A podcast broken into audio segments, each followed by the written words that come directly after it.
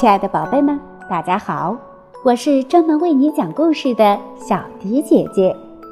今天要为大家继续讲述《了不起的狐狸爸爸》第五章：可怕的挖掘机。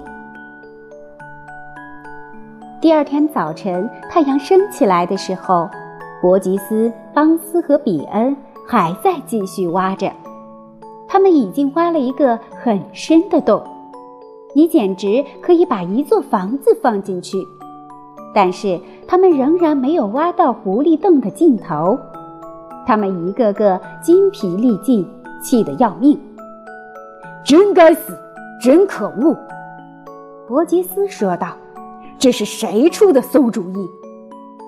比恩的主意。伯吉斯和邦斯两个人都瞪着比恩。比恩又喝了一大口苹果酒，然后把酒瓶子装进口袋里，没有递给他们两个喝。听着，他气愤地说：“我要逮住那只狐狸！我打算抓住那只狐狸。”不把它弄死，像一团肉似的挂在我的前门廊上，我是不会善罢甘休的。我们这样挖是挖不着它的，这是肯定的。胖子伯吉斯说道：“我已经挖够了。”大腹便便的小矮个邦斯抬头看看比恩，说：“那么你还有什么蠢主意吗？”什么？比恩说道：“我听不见你说的话。”比恩从来也没有洗过澡，他甚至连哪儿都没洗过，因此他的耳朵口被各种各样像耳屎、污垢以及口香糖和死苍蝇之类的脏东西堵塞了，这样他就成了聋子。大声说，他对邦斯说道。于是邦斯大喊着回答：“还有什么蠢主意吗？”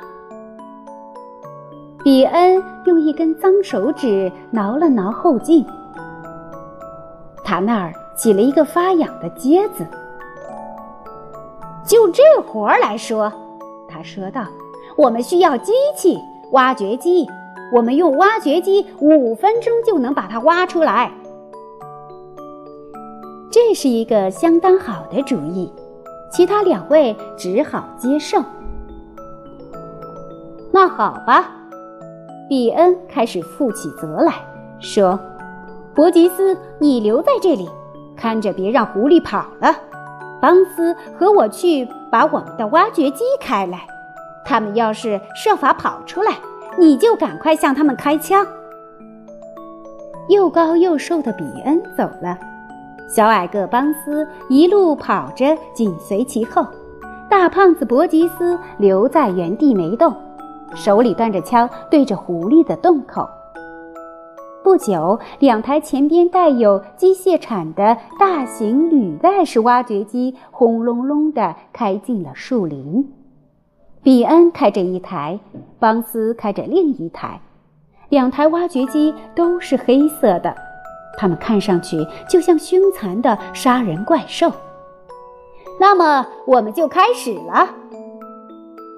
比恩喊道：“呵呵呵，那狐狸死定了！”邦斯喊道。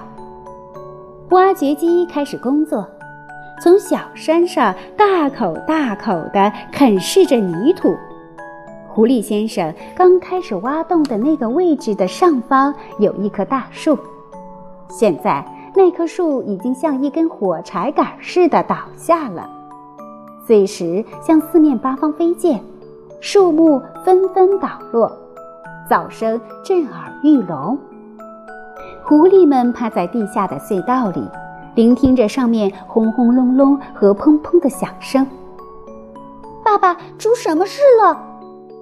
小狐狸们大叫道：“他们在干什么？”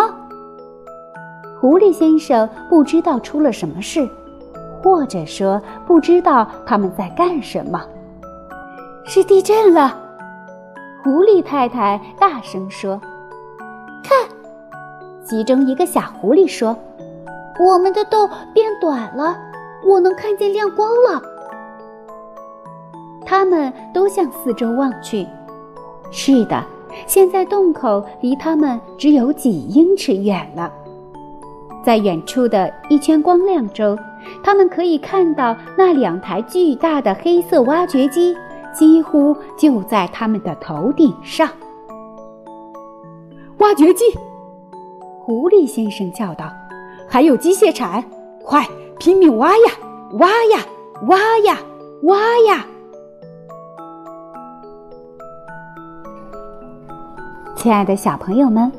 现在，狐狸一家又处在危险中了。他们这一次还能幸运的逃脱吗？请听小迪姐姐继续为大家讲述的下一期内容：《了不起的狐狸爸爸之竞赛》。我们下期节目再见了！